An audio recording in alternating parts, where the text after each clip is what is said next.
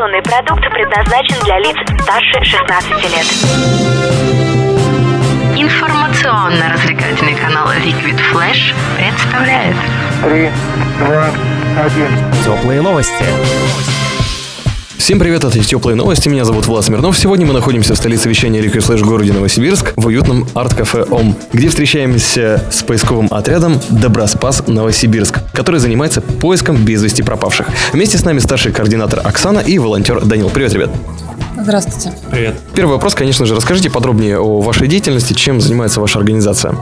А наша организация занимается поиском пропавших людей. А, Это люди, э, которые, ну, к примеру, вышли из дома, да, и без вести пропали, там либо на определенный срок, либо на более длительное время. А, Грибники различные, дети самовольные уходы, то есть любое обращение в полицию по без вести пропавшим а, подключаемся, как бы мы уже. И ищете параллельно с полицией? Или они делегируют вам какие-то участки, может быть, по поиску или как? Мы ведем прямую координацию с ними, с тем ведомством, которое занимается это либо МЧС, либо полиция, либо Следственный комитет, могут быть там все вместе. И уже в зависимости от приоритетов мы делим задачи, чтобы не ходить друг за другом по пятам, а как-то распределяем задачи, что мы можем сделать, какие полномочия у них есть. То есть мы оказываем полное содействие. То есть мы не берем на себя их функцию полностью, мы просто оказываем содействие. А каким образом организуется работа самих волонтеров? А, Работа волонтеров организуется следующим образом. Поступает заявка напрямую либо к нам, либо в полицию. Мы узнаем всю информацию о пропавшем. Если эта заявка именно к нам и не от полиции, мы узнаем, написано ли заявление в полицию. После этого мы можем начать работу. Узнаем, где последний раз находился пропавший, а, куда собирался, какие вещи у него были с собой, в чем был одет. А От этого отталкиваемся, начинаем работу. Спасибо. Ну и тогда вопрос, какие у вас э, раньше были мероприятия в поддержку вашего движения? Ну и, в принципе, какие-то события крупные, которые уже в вашей истории, в ваших достижениях? Мы участвовали э, в 2014-2015 году со исполнителями проекта «Мир добрый детям» от Министерства социального развития. И были внутренние э, проекты. Это школа безопасности для детей. То есть мы хо- ходим с лекциями по школам начальных классов, куда нас приглашают, причем сами родители. Ездим в реабилитационные различные центры, куда мы периодически э, предоставляем самовольные уходы ребятишек, кто самовольно уходит, то есть э, ездим к ним с лекциями. А, Самый большой проект для детей, который мы проводим, это ежегодно 25 мая а, Международный день поиска пропавших детей. А, В России он отмечается всего вот четвертый год будет, в США свыше 50 лет уже. Мы тоже присоединились к этому мероприятию, и каждый год на различных площадках города мы проводим масштабное мероприятие, рассказываем о безопасности. У нас есть знаменитый полицейский дядя Степа, которого дети безумно любят. Ну, все тоже вот в такой различной игровой форме. И в прошлом году запустили еще один проект, так как ассоциация, куда мы входим, очень большая. Она насчитывает э, более 75 регионов по России, а также страны ближнего зарубежья и многие-многие другие. Мы подключились к проекту «Слет волонтеров». Приезжают ребята раз- с различных городов, и мы на три дня уезжаем куда-нибудь в леса, в поля, на речку, обмениваемся опытом, отрабатываем поисковые навыки. Окей, а вот вы рассказываете про то, что с детьми общаетесь. Как вообще дети реагируют? Ну, я понимаю, что и у детей, и у взрослых есть такая, такой стереотип мышления, что ну, со мной такого не случится. Зачем вы мне рассказываете, вы тратите мое время? Такая реакция или как реагируют дети, взрослые на ваши лекции, ваши тренинги? Реагируют, конечно, по-разному. А, Школьники как положительно относятся, говорят, хорошо, да, мы все поняли, так будем делать. Те, у кого были самовольные уходы в реабилитационных центрах, они как-то ну, относятся не очень к этому всему. Думают, что ничего не случится со мной. Но им рассказывают, что на самом деле бывает и чем это может закончиться. Да, мы сейчас запустили э, немножечко новый проект. Он согласован был с психологами. Если раньше э, детям рассказывали, что ай-яй, так нехорошо делать, уходить из дома, то сейчас мы выбрали иной подход. Мы приходим и показываем детям настоящие ориентировки тех, кто погиб, а, после самовольных уходов. То есть там нету ничего, там просто фотографии и описание. Причем фотография прижизненная. Травмы детям никакой не наносит. Показываем ориентировки тех, кого не могут найти, причем там попадаются малыши, которым по полтора года, а они видят свои ориентировки.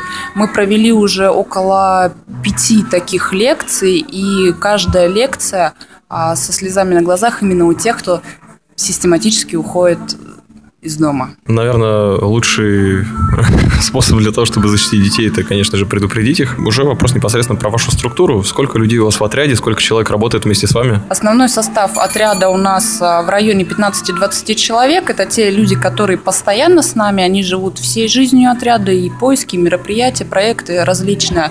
И аудитория нашего отряда насчитывает свыше 30 тысяч человек. Это а, либо обозреватели наши, наших э, групп социальных сетях, а, либо люди, которые разово выезжают на какую-то конкретную беду. Кто-то ездит только по детям, кто-то ездит только в летний сезон, кто-то только по взрослым.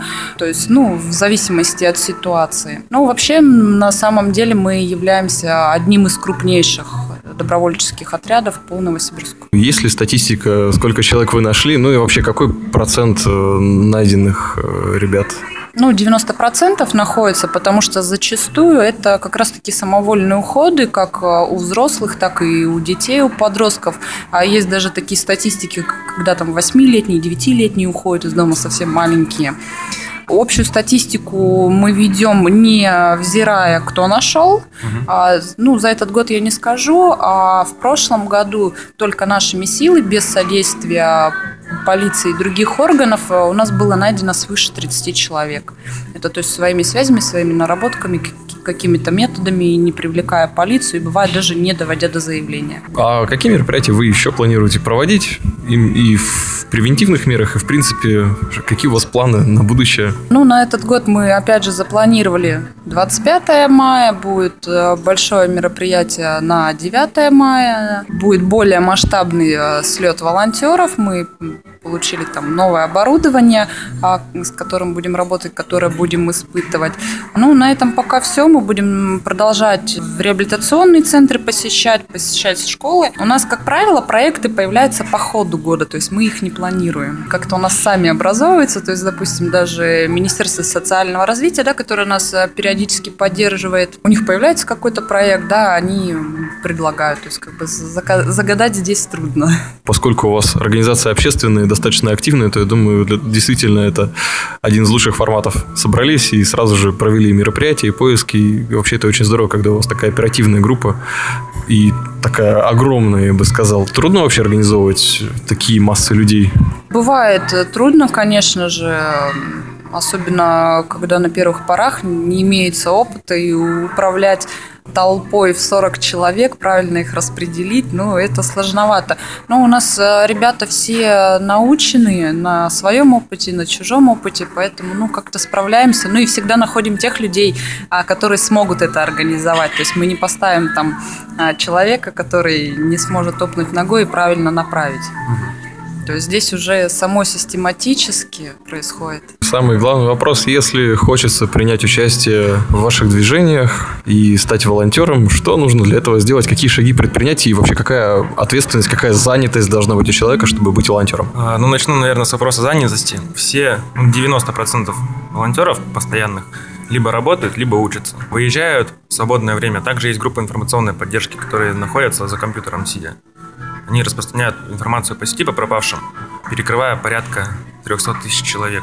Чтобы стать волонтером, достаточно зайти в группу ВКонтакте, написать координаторам, либо позвонить по номерам, сказать, что вот я хочу, я умею. Ну, если даже не умею, всему научат, все расскажут, все, все объяснят. Все с этого начинали когда-то. Но может ли быть такое, что ты пишешь, я готов быть волонтером, и тебе звонят там через неделю среди ночи и говорят, блин, надо? Да, может быть, что через 20 минут могут позвонить, могут в ту же ночь позвонить, и реально просто подрываешься и едешь. Это добровольно на усмотрение каждого. Mm-hmm Как бы мы ребят предупреждаем, ребята приходят у нас э, все без навыков, и когда поступает какая-то определенная заявка, координатор в первую очередь э, взвешивает силы ребят. То есть мы никогда не поставим опасность э, ребят в приоритет. Если мы знаем, что мы сможем вывести только толпу новеньких, да, которые там, не знаю, идут подлет или еще что-то, то, естественно, мы этим рисковать не будем, мы лучше там в 23 человека съездим.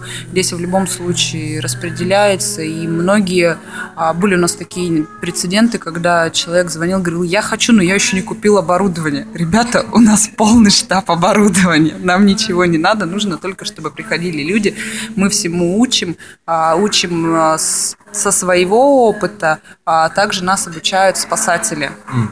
Обучает полиция, то есть э, все сейчас на данный момент есть, не хватает рук и ног, они никогда не бывают лишними. Еще момент такой, я подумал, да, действительно, МЧС и полиция обучают, но сразу же хочется знать, перед тем, как стать волонтером, наверное, у любого возникнет такой вопрос, а что делает волонтер, когда находит человека? Ведь он же может находиться, если это ребенок, он может испугаться и от волонтера убежать, подумать, что он там нехороший дядя. Или если это взрослый, он может проявить какую-то агрессию к волонтеру. Как, каким образом вот происходит работа, когда вот уже нашли? Живой, здоровый? Ну, здесь каждый э, случай индивидуален, да, там агрессии различная. У нас бывают такие случаи, когда мы находим взрослого человека, но мы не можем сообщить его местонахождение. А это действительно так по закону. Если он говорит, что я не хочу Mm. Чтобы кто-то знал, мы не имеем права, ни мы, ни полиция не сообщат. Просто родственникам скажут, что жив-здоров, все, и снимут его с розыска. А относительно детей, а, зачастую 90% поисков мы проводим совместно там, с, с полицией, с следственным, там, с какими-то госструктурами. В крайнем случае на место сразу же выезжает бригада, как бы никаких задерживаний мы не производим. Если это ребенок, ну с ним всегда же можно договориться. Окей, именно поэтому называется «Добрый спас», потому что всегда с добротой. Ну что же, ребят, спасибо большое. Поисковый отряд «Доброспас Новосибирск», старший координатор Оксана, волонтер Данил. Еще раз удачи. Ну и какое пожелание, наверное, для всех людей, ведь каждый из нас может оказаться в такой ситуации, чтобы вы посоветовали, пожелали под конец всем слушателям. Самое главное – это больше знать о своих близких и беречь себя. К сожалению, у нас зачастую бывает, когда мы принимаем заявку ни о детях, ни о взрослых своих родственников, люди ничего не знают. Это самое важное. Если мы будем знать своих близких, а, будет и здоровье, будет и счастье, будет и благополучие в семье всегда. А, она у меня с языка сорвала. Ладно, ребят, спасибо большое. Это были теплые новости. Здесь, в столице вещания Электрослэш в городе Новосибирск, в уютном арт-кафе ОМ. Меня зовут Влад Смирнов. До новых встреч. Пока. Теплые новости. Liquid Flash.